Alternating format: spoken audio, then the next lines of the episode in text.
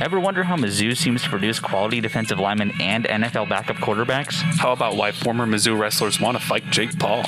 Or are you curious about why Missouri men's basketball losing to 15 seed Norfolk State in the 2012 NCAA tournament wasn't all that bad? Well, I can guarantee two of those three. But if you want the best information on Mizzou football, basketball, and everything else MU, listen to the Columbia Daily Tribune's Mizzou Sports Podcast featuring me, Tribune Sports Editor Chris Kwiecinski. And me, Tribune Mizzou Athletics beat reporter Eric Blum.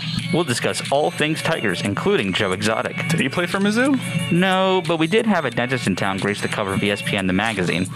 In all seriousness, we'll break down every game, press conference, and big move from Columbia. We'll give expert analysis on Missouri and explain how each result matters to every MU fan. We may sprinkle in some takes on other things too, like how Shakespeare's Pizza is a can't miss Columbia experience, but their pizza is just good, maybe third best in town. Yeah, that shouldn't offend anybody, but if you want the premier, unfiltered, direct podcast on Mizzou athletics, subscribe to the Columbia Daily Tribune's Mizzou Sports Podcast with new episodes streaming on Apple Podcasts, Spotify, and other platforms every Thursday.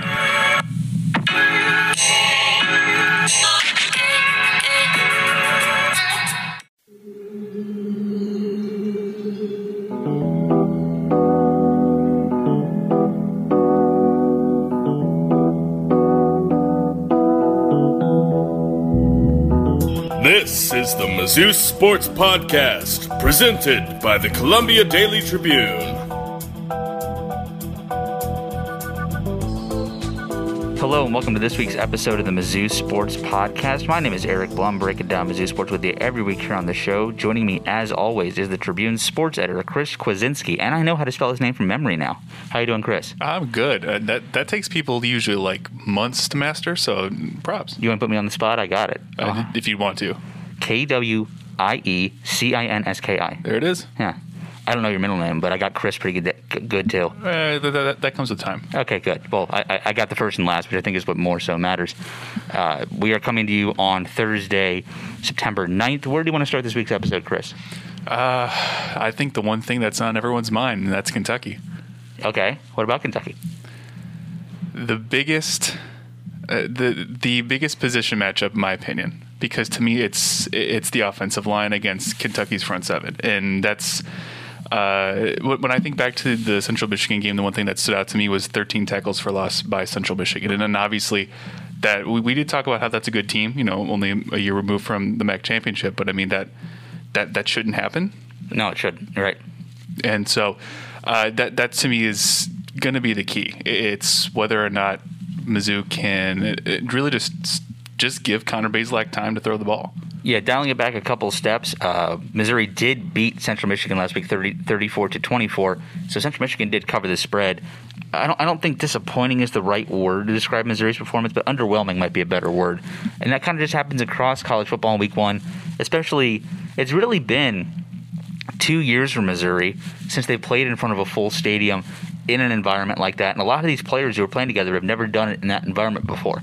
So the fact that Missouri can correct their mistakes 1 0 as opposed to 0 1 going into what is a really important game in Kentucky, I think is pretty good for the program. You know, you have to look at just the trends and just, you know, evaluate everything with context. And so, did Missouri absolutely blow the brakes off of their opponent week one? No. Did Kentucky? Yes. But Central Michigan was in the MAC t- title game two years ago. Louisiana Monroe hasn't won a game since before the coronavirus pandemic started. And so, while yes, Kentucky probably has more momentum and probably should be the favorite going into this game deservedly. Missouri probably also had the opponent that probably prepared them better for this matchup. Yeah, even with Jim McElwain and his rupturing Achilles, which I, I mean, it, it, appendix. Uh, appendix. Excuse me. we, we told the story last week about your appendicitis. We did. I, I, excuse me. I don't know where Achilles came from, but I do appreciate you uh, bringing back my appendix story. Yeah, no, I think it's timeless and classic, and you know, as long as the viewers here or the listeners, in this sense, get to know who you are, I, I think that you know, bringing up memories of all of us, and they know more about me, and well, we can get more to my stories about me another time. But now, as it relates to Kentucky, you know, did you watch any of that Kentucky game last week against Louisiana Monroe? You didn't have to. I'll give you here's the preview. Kentucky, I think muffs the first punt, then Louisiana Monroe scores, and the rest of the game is 45 to 3 Kentucky. That's what you need to know. They basically played an FCS team. Right. Knowing that you saw all of Missouri's game against uh, Central Michigan, how do you think that kind of dichotomy works where you have a blow through opponent in week one. I mean, and you look Mis- ahead on Missouri's schedule, they have SEMO next week. And I'm not trying to diss the Red Hawks, wherever they are down there in Cape Girardeau, but I'm thinking Missouri, if they win this week, is going to be 3 0. You know, if they beat them, probably. That game for Missouri is next week. Does it benefit you to come all in between two tough road games to have that game there, or would you rather have it week one to work everything out and maybe have a false sense of security of how good you are? I, you can make an argument for both, but I mean, with, with Kentucky, I think it, it's going to benefit them in, in, their situation a little bit more with Will Levis. Uh, I mean, a guy that uh, transfers from Penn State, you know, is looking for that starting job and is Uh, trying to establish himself as a premier starting quarterback in a conference like the SEC. Like it helps to build that confidence, but it, like Drink said after the after the game, you know, he'd rather fix these against a team. Eh, he expected this. He he said after the game he expected to be in a dogfight with Central Michigan, which I mean, I'm sure most fans would be like, I really wish you wouldn't be in a dogfight with Central Michigan, but it kind of it's also an attest to how good Central Michigan was too. But um, you can make an argument that you really wish you would come off that big blowout win because it, it shows you that there's motive that you can you know you can have the momentum you can build that you can go into the second week to where okay we know what we're good at and let's let's go do that. And I think you saw it in the first play too. I mean uh, when uh, Connor hit uh, Boo Smith for that long gain I, mean, I thought I, from there I thought okay this is it. Like it's going to be 45 to 10 but no like you, you got to give credit to that, that team and to Central Michigan to just really rein the momentum back. And but also to to challenge Mizzou. I mean, maybe in the long run that does pay off dividends. So let's look at just Missouri's recent history here and see how it related to the season. Go back all the way to 2017. Missouri played Missouri State in their opener. Missouri did score 72 in that game, but you allowed 43 points to an FCS team in that game. Then you get, I think it was 31 3 at home to Purdue. You lose. You fire your defensive coordinator, and Missouri does not win another game until the end of October. Like, and uh, yes, the Missouri did go on like a six game win streak to end the season, but but that did I think playing Missouri State and having that game there didn't help. So it's really unless you blow them out, there's no reward to that game. And that's what happened the next year when Missouri played UT Martin, my first year here in 2018. Missouri absolutely destroyed them with a senior Drew Lock at quarterback and a healthy Albert O. They just absolutely took it over to UT Martin. Going to 19, playing at Wyoming the first game of the year, and Missouri loses that game. But it really taught them how to play and really gave them offensive, you know, inspiration where they won the next five games after that. And then kind of the bottom fell out and they lost the next six, but we don't have to get into all that now. In 2020, Missouri started the season with the national champion Alabama. Now, that's not going to happen usually for Missouri, but you know, looking at how it relates to Missouri's schedule, I'm almost willing to say the quickest and immediate most response to how well you play in week one happened in 2019 when you played Wyoming, who's a very similar team to Central Michigan in that way. Yet, I don't think that who you play week one necessarily benefits you long term no matter what. So Missouri being 1 0 right now, no matter how it happened, outside of if you beat like a Clemson, really doesn't matter.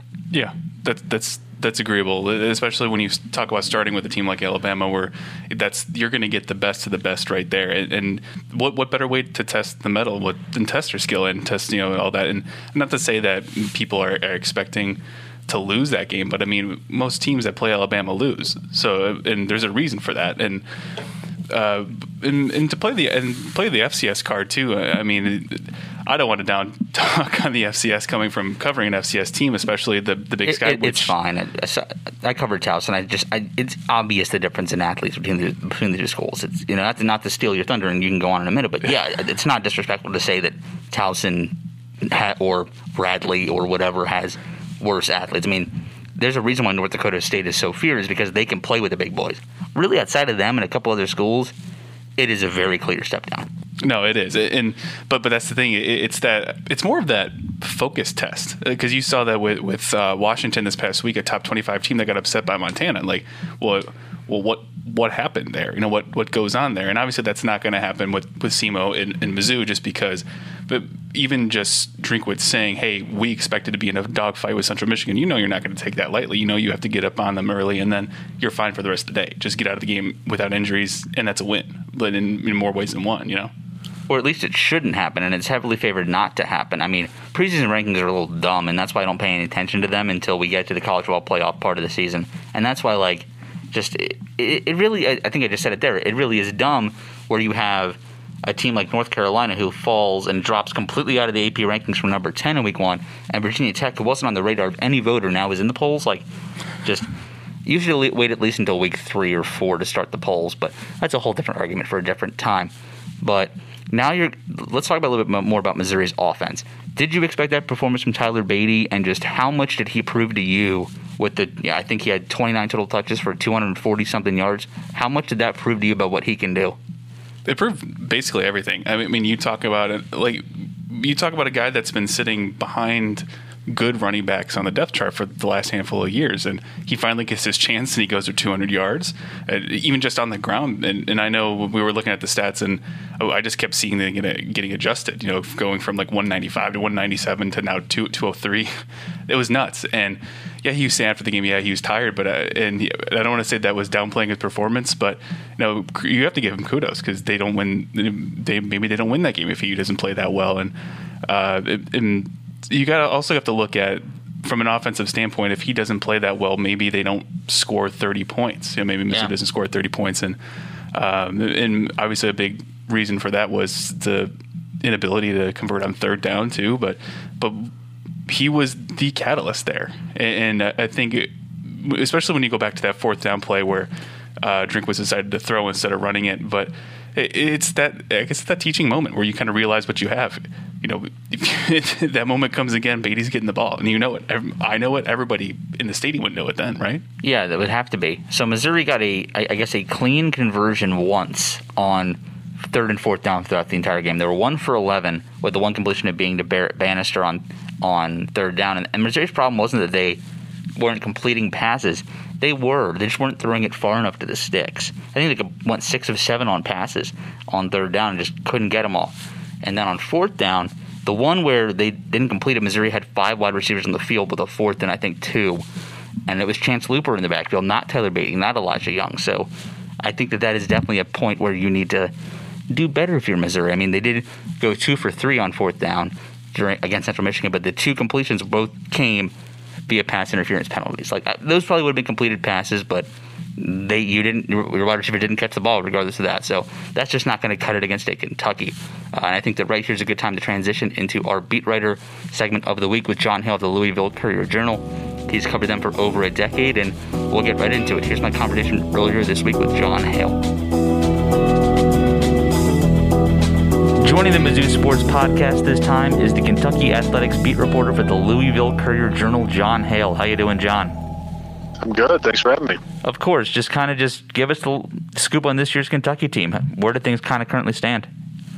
Yeah, it's interesting. I mean, I think there's a fair amount of hype, which is somewhat surprising coming off their first losing season in a while. I do think the the All SEC season last year kind of reestablished um, expectations, maybe also kind of shown a light on, you know, as much progress as Mark Stoops had made.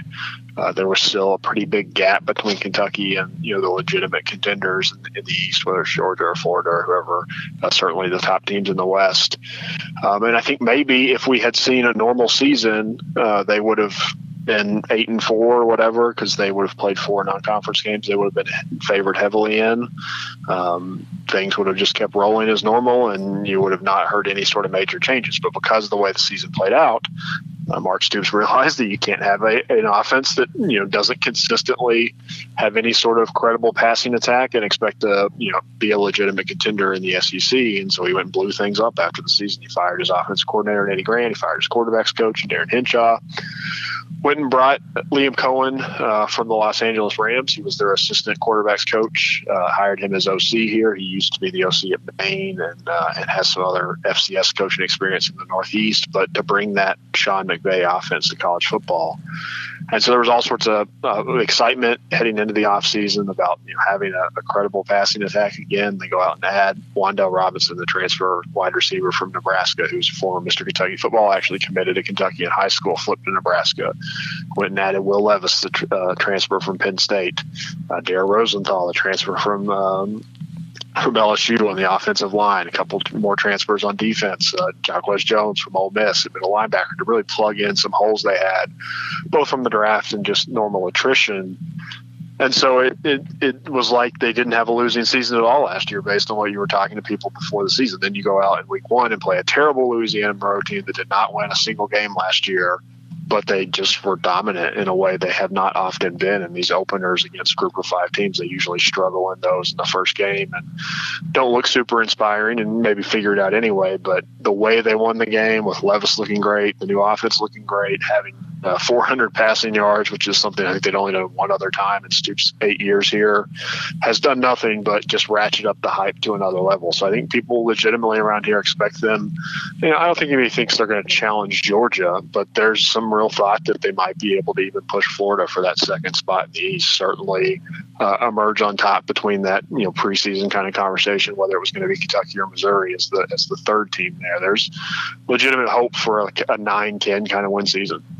And, and that's kind of the big talking point around Columbia is just how do you temper expectations for this game around here? And from my personal just belief, this is Missouri's biggest game of the year. The game against A and M they have can't be a big game if they can't beat Kentucky. Missouri's game against Florida can't be a big game if they can't beat Kentucky. Just how are things around Lexington in terms of how big this individual game is for Kentucky? I think I think there's a, a lot of you know realization of how important it is. Vince Marrow, the recruiting coordinator, who is never shy about you know saying uh, headline worthy things, tweeted out earlier today it was the biggest game that the program had had since at Florida in 2018, which was the game that they uh, snapped the 31 game losing streak in that series. That's kind of ludicrous on itself because later in the 2018 season they played Georgia in a winner take all game for the SEC East, so that was clearly a bigger game uh, right now. But I think the point he was trying to make is, you know, they need fans to come out this weekend. They need them to pack the house. They need them to, to help a lot because they realize that if if if you want to have a nine win season, if you want to have a 10 win season, if you want to contend in the East, you have to be that team that emerges from this jumbled mess of the bottom half of the SEC East with Kentucky and Missouri and Tennessee and South Carolina and Vanderbilt. Like you have to be the team that separates itself from that pack to have a chance to even push Florida and Georgia.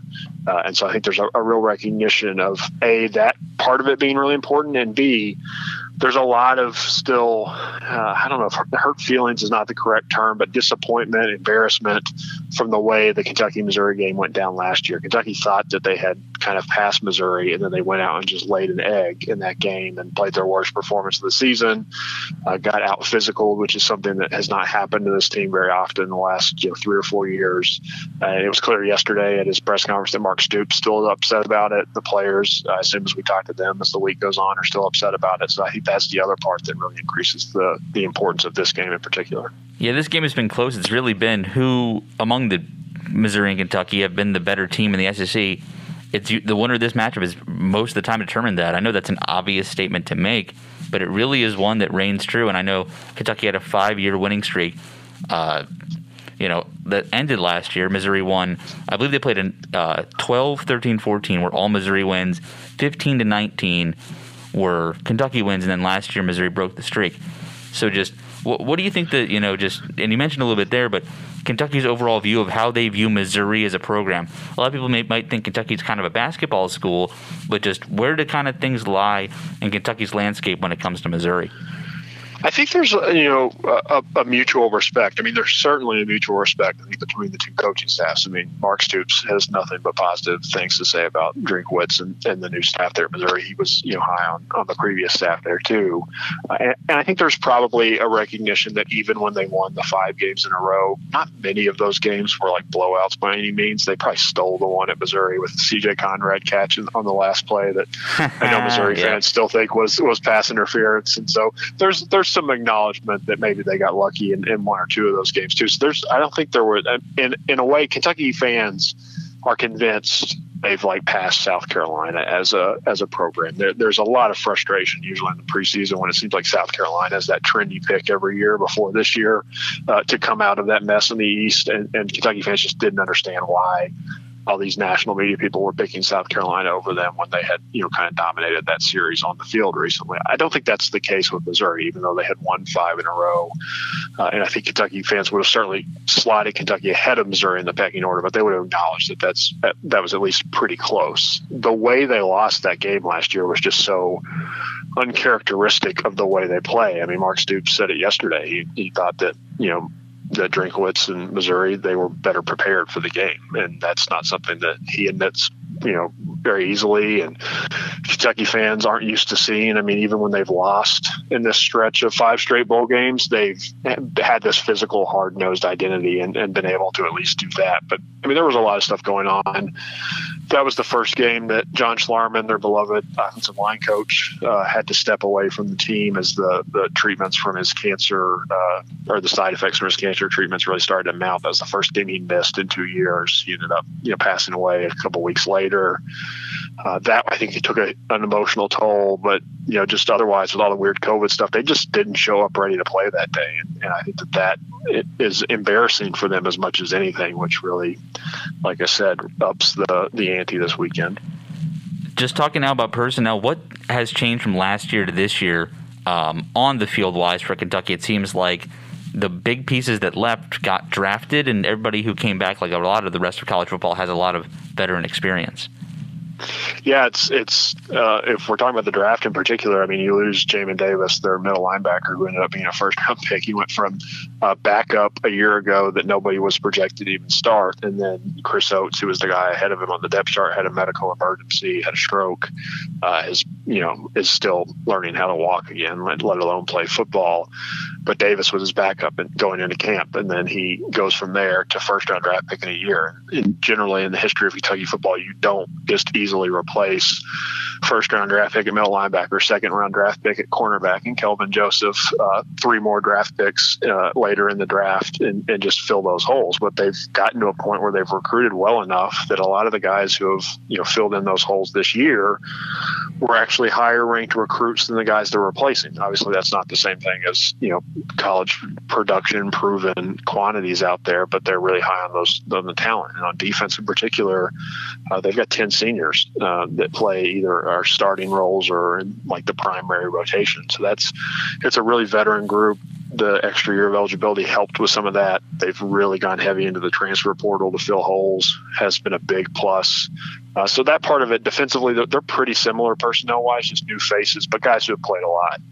Uh, for instance, Kelvin Joseph, their their cornerback who got drafted by the Cowboys, the guy who replaced him, Cedrick Dort, was actually the full time starter in 2019. He just lost his job to Joseph when he transferred here from LSU. So he's a guy who's played a ton. Uh, middle linebacker, they didn't have anybody to replace Jamin Davis because the guy who was supposed to replace him tore his ACL or got a had a leg injury of some kind in spring practice and out for the year. Well, then they went and added Jacquez Jones from Ole Miss in the transfer portal to fill that hole, and they've got a four star freshman in, in Trevin Wallace that they're really high on in, in terms of a developmental project. The, the big difference is personnel wise, though, and scheme wise, it's all an offense. I mean, it's it's a completely different offense than what Kentucky has built their success around with Benny Snell and that offensive line, and even Lynn Bowden a couple years ago in that power run game.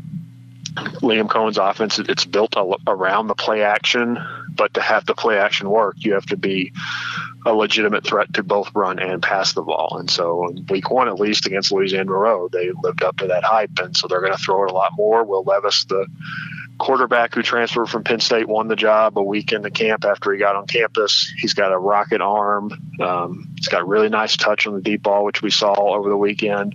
Maybe his touch and accuracy on the intermediate and short passes is not quite as good uh, but he at least made most of those throws. He was used primarily as a running quarterback at Penn State, but he wanted to go to a school that trusted his arm strength, and that's what he found in Kentucky. And, and we'll see how that plays out long term. But one week at least, it looks great wide receiver still a huge question question mark for them because they just didn't throw the ball any of the last three years, and so none of those guys really developed. But they went and added Wan'Dale Robinson in the transfer portal from Nebraska, who's uh, this kind of elite talent who was a Paul Hornung Award finalist two years ago as a freshman.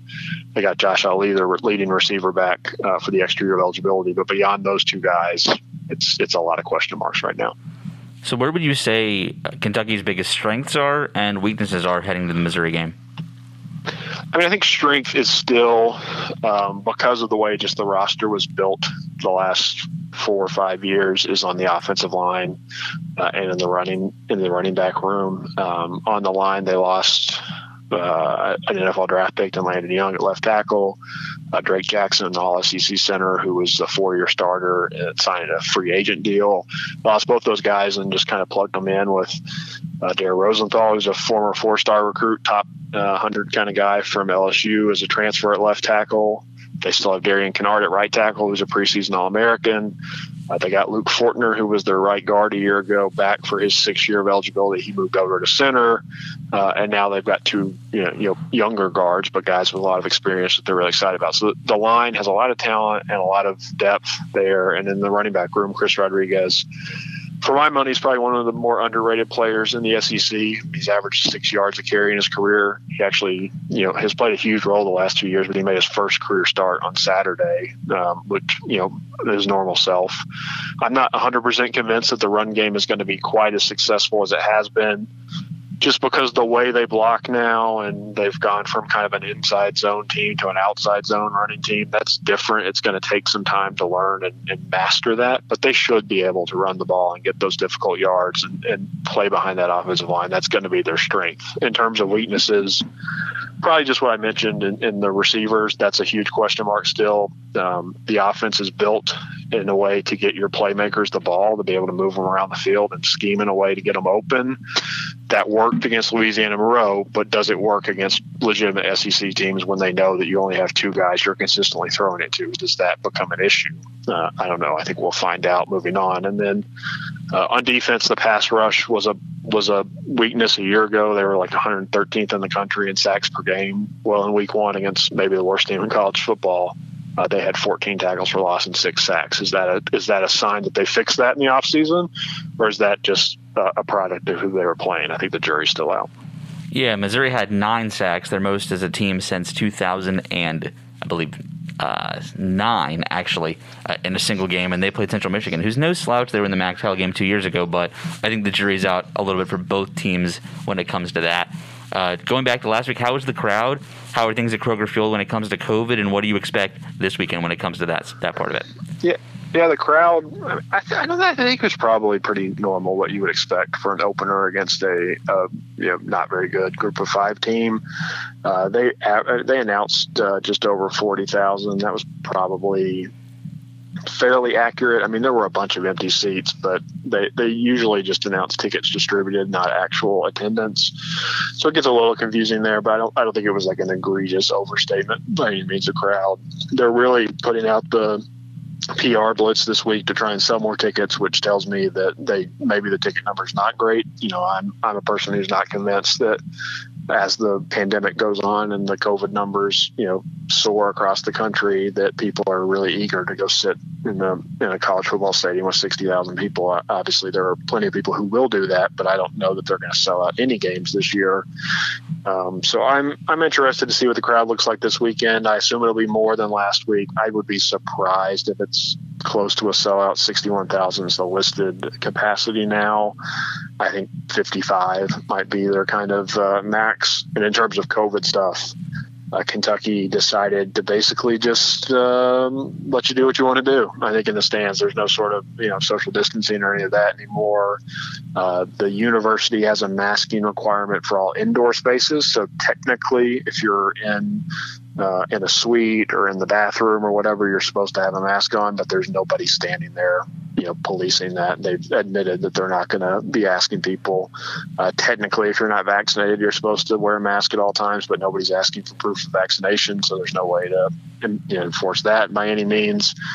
It's just basically kind of assessing your own individual, you know, what you're comfortable with in terms of risk, and then figuring out if you're okay sitting in a stadium with a bunch of people outside that you don't know. Yeah, basically the exact same thing at Missouri. Uh, how do you think this game ends up this weekend? I think the spread is right now at five. Do you have a final score prediction, or what do you think that you know this game will look like? I I think I'll pick Kentucky just because of the the motivation they have based on last year, the way they looked in, in week one. I think that they were able to probably hide, hold some things back on offense because the opponent in terms of wrinkles and uh, something like for instance, Will Levis, who was a running quarterback at Penn State, he didn't he didn't have one designed quarterback run in the first game. Is that not going to be part of the offense, or are they just holding that back so you know better opponents don't see it on film. I'm interested to see how much of that you know gets unveiled this weekend against Missouri. And I know Missouri wasn't super impressive in their opener against Central Michigan, but I've seen plenty of Kentucky teams struggle in their first game against a group of five opponent and turn out to be fine. Actually, in 2018, Kentucky also played Central Michigan in, the, in their first game. They were losing just before halftime and ended up winning, having their best season in 40 years in program history. So I don't, I don't think that necessarily plays into my thinking, but I saw enough from Kentucky's offense to think they're going to be a legitimate passing threat with the running game that they already have that we know they can do. Uh, I think it's going to be a difficult thing to stop. Five points seems about right to me in terms of the spread. I haven't really thought about a final score yet, but I'll, I'll probably pick Kentucky by a touchdown, or somewhere around there. Gotcha. Uh, and before you head off with us, Jon, where can everybody find you online and read the opponent's perspective this week from the USA Today Network? Yeah, it's at Jon Hale, J O N H A L E underscore CJ on Twitter and courier journal.com. All right, that was Jon Hale from the Courier Journal in Louisville. Give him a follow on Twitter, and we'll definitely be tag teaming a lot of coverage this week. So thanks, Jon, for spending some time with us on the podcast today. Thanks for having me. We would like to thank our sponsors for the Columbia Daily Tribune's Mizzou Sports Podcast University of Missouri Healthcare. University of Missouri Healthcare is proud to be the official sponsor of MU Athletics. Blue Events. Let Blue create the perfect event. Their passion for food, service, and presentation ensures that you will have a seamless and memorable event no matter the size. They will work with you to bring your vision to life. Phyllis Nichols, State Farm Insurance. There when things go wrong, here to help life go right. The Mizzou Sports Podcast is brought to you by Zaxby's, the home of handmade to order chicken Zalads, and more than a dozen mild to wild sauces. Stop by your neighborhood Zaxby's today. Follow Mizzou football with the Tribune's Tiger Extra newsletter. Sign up at columbiatribune.com slash Tiger Extra for stories, galleries, and podcasts in your inbox every Wednesday, Saturday, and Sunday. So, John, question. With Auburn firing Gus Malzahn, it leaves Ed Orgeron as the SEC's only coach who has beaten Nick Saban. Who's going to be the next SEC coach to beat Saban? Well, I don't think he'll be the guy that a lot of people think he will be, Jimbo Fisher, Texas A&M. I like Lane Kiffin at Ole Miss. He almost beat Saban last year, and he almost beat Saban when he was at Tennessee. Fisher promised he was going to thump Saban's rump whenever Alabama comes to College Station. I think he's got a shot. He improved Texas A&M to nine and one last year. He's got a national championship championship to his name. If Haynes King is the real deal, he's got an early opportunity in October to beat Nick Saban. Look at Saban's track record for losses. It's usually to a great quarterback Cam Newton, Johnny Manziel, or Joe Burrow. Matt Corral at Ole Miss, I think, could be the best quarterback in the league. I'm Blake Toppmeyer, and this is SEC Football Unfiltered, a new podcast from the USA Today Network. Each week, we'll discuss the hottest topics that matter to the passionate fan bases of the SEC. I've covered the SEC for eight years. As for my co host, longtime sports columnist John Adams, let's just say he's got a few decades on me. Not as many decades as some people think. Contrary to popular opinion, I did not cover General Neyland, but I did interview Bear Bryant and I interviewed Nick Saban, and I covered Archie Manning and Peyton Manning. More insightful interview, John. Bear Bryant, Archie Manning, Steve Spurrier, or Johnny Majors? Got to go with Steve Spurrier there. He's the great quipster. SEC Football Unfiltered debuts this summer. Let John and I be your tour guides from the season opener through the national championship. Subscribe and listen wherever you get your podcasts.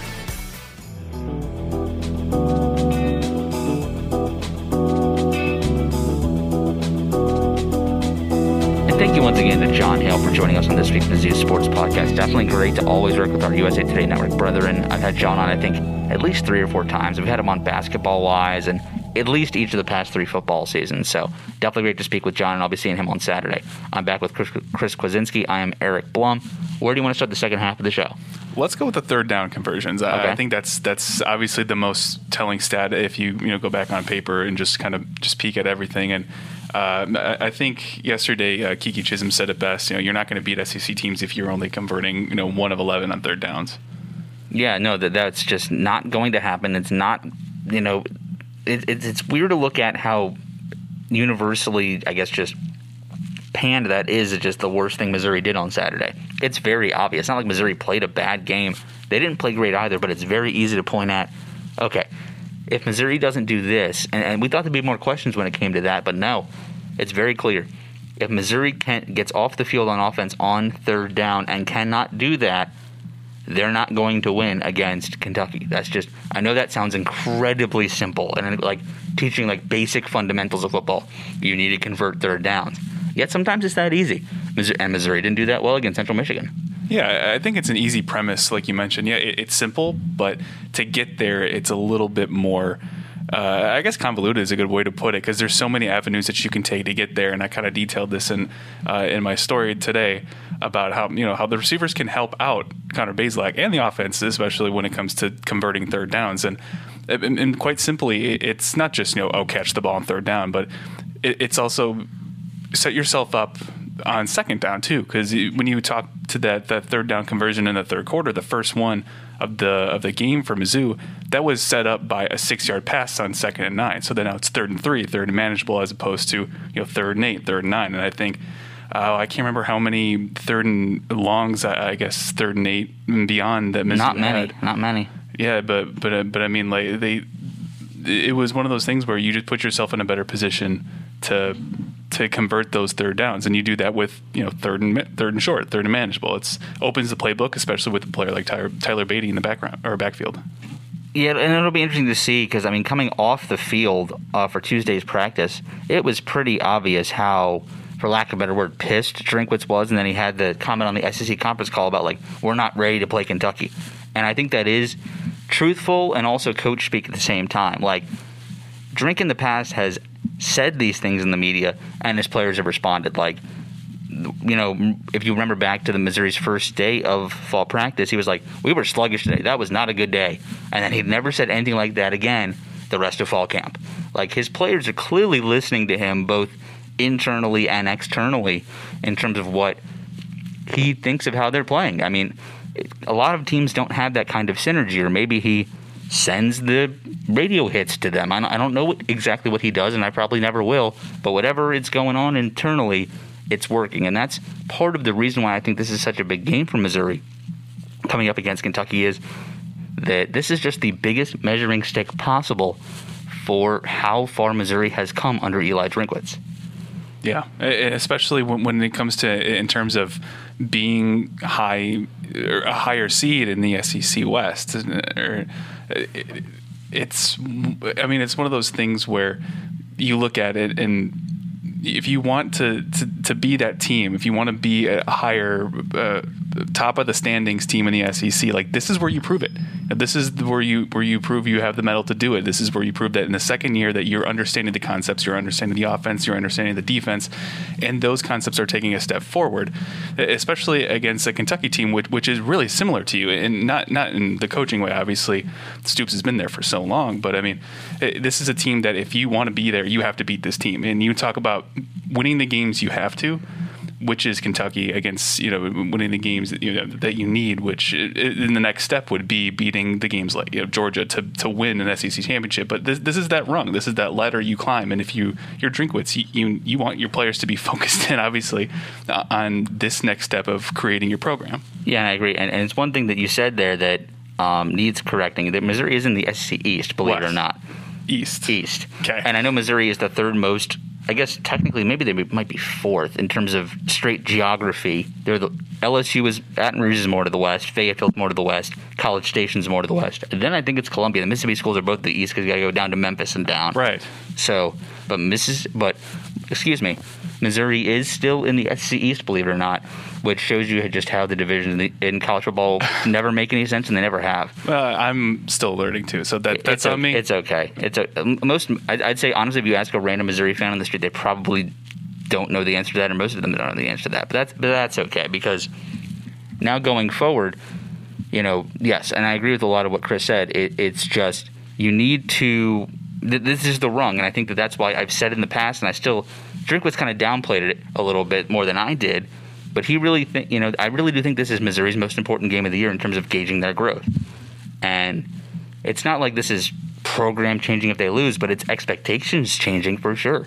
If Missouri does not win this game, the game against A and M, unless they go on a run of like beating everybody, it's going to take serious, serious ground to make it up. To make the game against Florida mean more, and the game against A and M mean more, and Georgia mean more. Especially since if you can't if you can't beat Kentucky, then how can you go out on a limb and say, "Oh, we, we can beat A and M, we can beat Georgia, we can beat Florida"? I mean, it's just especially after watching Georgia's defense against Clemson. I mean, that, That was insane. I mean, I DJ was a is a great player. The fact that they made him look not like that is absolutely phenomenal. I mean, that, that might be the best defense that we've seen, or we will see this entire year, especially when when the two play, Mizzou and Georgia play later this year. Yeah, that this might be outdated for a lot of you, but remember the football game Tecmo Bowl? Yeah, like literally watching Georgia was like that. It's like there are certain defensive plays you can run against certain running plays or passing plays to where you blitz so many guys that you just didn't have time to release release the ball. That was like Tecmo Bowl in, in real life. Like they knew almost like what they were running. Like Georgia's entire front seven might be drafted next year. Like they're that good. That was an NFL defense we saw. I mean, there and uh, watching the Notre Dame game against Florida State too later. that There's a there's a transfer from Georgia that played on Florida State's defensive line who looked like he'd been playing for years. He, he he was phenomenal. So it just speaks to the defensive talent that's on that roster right now. But this all this all goes to say that you know if you can't if you can't beat Kentucky if you if your offense can't convert on a Kentucky then then you, you should not expect to convert on a Georgia. No, not not at all. All right, where do you see this game ending up this week? See, it, it's difficult because when I started looking at the explosive players that Kentucky has and, and the defense too, it, it really it, if if you played Kentucky week one, we a lot of the problems that we saw within the tackling, a lot of the uh, inconsistencies on the offensive line, that would have that would have it would not have been a good time. And it really depends if Drinkwitz can get that corrected in, in such a short amount of time. And uh, I know originally, I, I know I predicted uh, that Mizzou was going to beat Kentucky, but now I still think it's going to be a close game. It's going to be one score game. I could see Mizzou uh, really bringing it to about you know maybe 31-24 is the final with one last drive for Bazelak and the offense. Yeah, I feel more confident saying that this game will be decided within a touchdown than who wins it. And, you know, before the season, I did predict Missouri 27 24. Um, I think Missouri with the spread is a solid pick here because I think it'll be about a touchdown for Kentucky once more the money comes in on game day. It is easy to pick Kentucky here. And so while I'm covering the game and I feel like I shouldn't pick anything, I can see I can see a valuable route to or excuse me, a viable route to Kentucky winning and to Missouri winning. It would not surprise me at all if Kentucky comes out and lays an egg. It would also not surprise me at all if Kentucky comes out and unveils so much more than we've seen from them. Like they basically knew that Louisiana Monroe was trash because they are, and they held back so much from that game and still scored 45 points on them. Like if either team gets above 30 points, that's a massive score with how this game is going to go. Like there probably won't be more than 50 combined points. That's just not how these two teams play each other usually. This is going to be a grinded out type of game and favors the home team usually. Missouri only scored seven points last time they were in Lexington on Tyler Badie, scoring a screen pass for a touchdown. And so there, lot, there was a lot of other things going on with Missouri at that time, but uh, th- this is going to be a, a buckle up close game. It's not like things get easier here. That's next week when they play SEMO. Let's be real. That that should happen against SEMO. Missouri gets their breath there before getting back into SEC play. This is not the week where it happens. This is the first SEC game of the year, the only one this week, and Missouri has a chance to either go top of the conference or bottom here, no matter what. I, and I got to say, if there's one avenue to, to you talk about that defense, to whoever scores 30, that's a massive victory. And a big reason for that is going to be Blaze Alldredge. And that's, it, was, not to say insane or improbable or impossible that he got three and a half sacks against Central Michigan. Look, but I didn't expect that. I didn't expect him to come out and, and not only that, but 10 tackles and six tackles for loss. I mean, he clearly showed that, okay, if no one else is going to do it, he's going to do it himself, you know? No, I, I, agree with that completely. I mean, Blaze Alldredge, I think, had 10 tackles. He had six six tackles for loss, which has got to be a record in a, in a, Missouri debut, maybe not overall. I remember, I think two years ago, Cale Garrett had nine and a half tackles for loss against Wyoming in that game, and, a Missouri loss, no less. But And then he did have three and a half sacks, and Missouri as a team had nine against, yeah, Central Michigan. So it was just a just a high and low game. There's no real way to truly rate it until you look back on how Missouri played. So that's why I think any cause for optimism, it's too early. And but any cause for concern, it's also too early. So we'll see how Missouri goes from here. But one thing I wanted to also ask you about before we go on this episode is you had your first Booches experience the other day. I did. How was it? Oh, I, I, I'm not going to lie. It was one of those things where you, you've been hyping this up ever since I, Mm-hmm. since I got here. Uh, the first place we were going to go uh, was Booches when I first got into town, but uh, they're they're closed On Sundays. Uh, closed on Sundays, which is a bummer. Uh, especially now, now knowing what Booches is. But um, but I, it was one of those things where I sat back and you know what, this is a Columbia experience. I have to let the experience take me and see where the ride goes. And that first bite, I was like, "This is going to be a fun ride." There's, and I'm confident in saying that that is probably one of the best, if not the best, thing that I've had so far. Yeah, I, I, I can see that, and I remember the look on your face because we did go together when I said, "All right, four cheeseburgers." You're like four. I'm like, they're like slider patties, so you two is essentially one. But uh, yeah, I was really happy to see that you really enjoy that because it is one of the better places in Columbia. Definitely got to check it out if you've never been there. Anything else you want to talk about before we get off this week? Yeah, it's uh, it's a somber week. I mean, uh, this game's played on 9/11, um, and it's it's it's 20 years since that's happened. And, and, to me, it was one of those things where we were talking about the stories that we're putting in the paper, and someone mentioned it's the 20 anniversary, 20 year anniversary, and and just makes you stop and think that it's really been 20 years. Yeah, it's crazy. And, and as one of the stories that was written for this week's Tiger Extras, I wrote the centerpiece on Barrett Banister, um, and we thought about writing this story maybe for when Missouri plays Arkansas coming down the road, but why sit on this when the only, at the time, Mizzou football, the 9 11 connection I knew about was his uncle coached at Air Force during 9 11 and is back at Air Force now.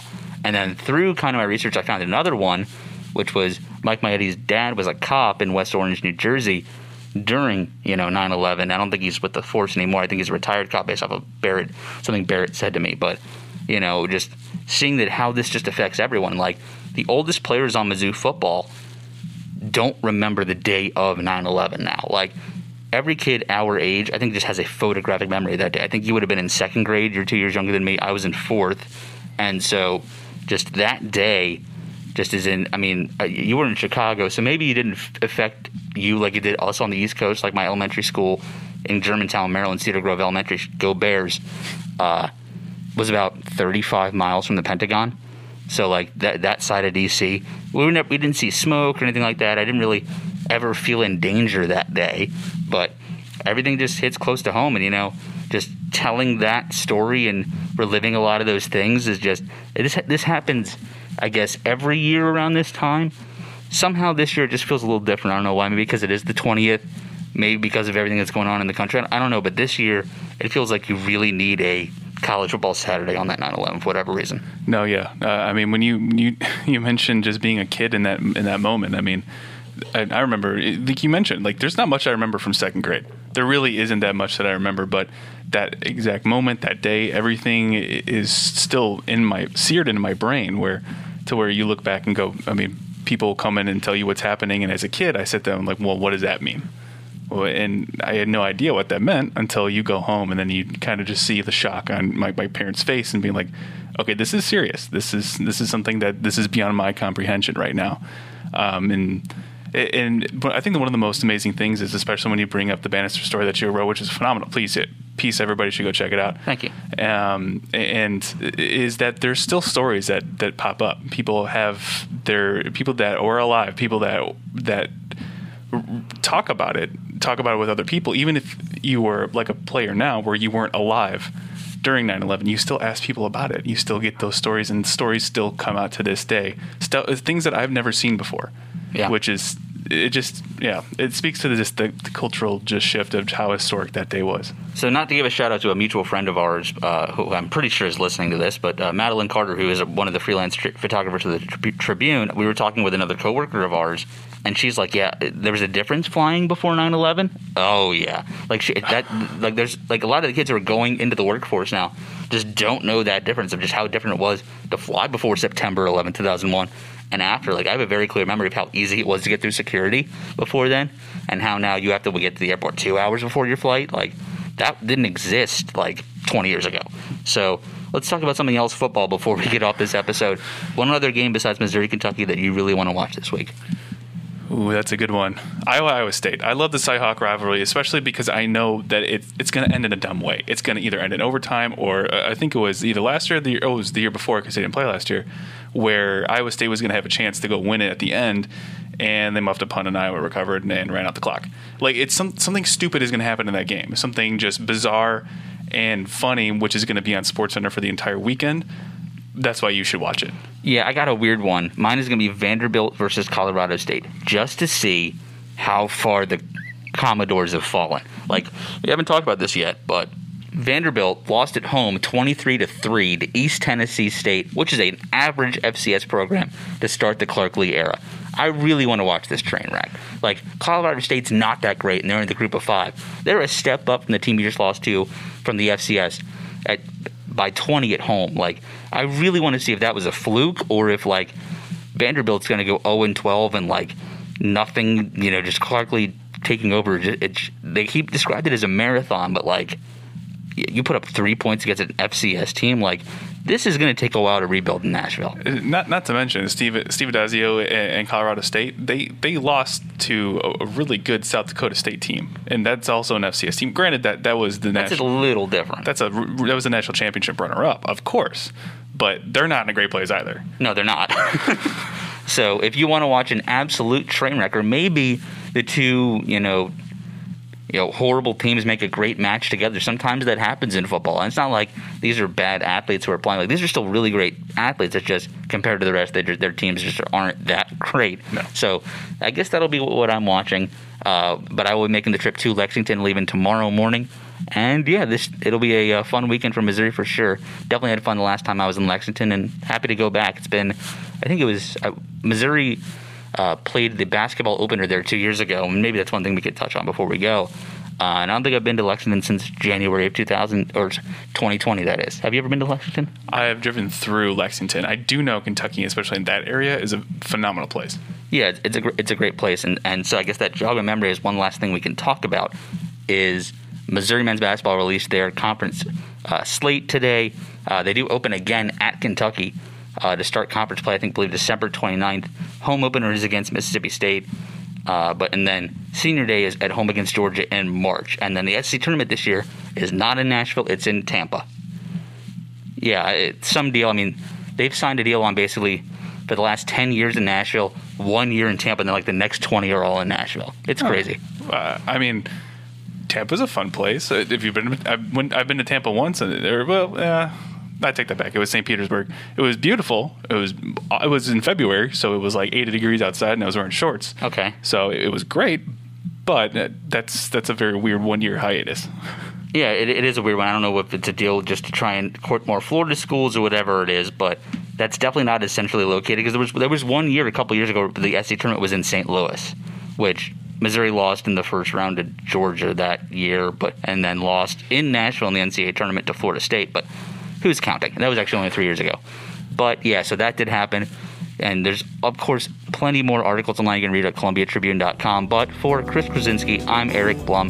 Thank you for listening to this week's Mizzou Sports Podcast, and we'll see you next week.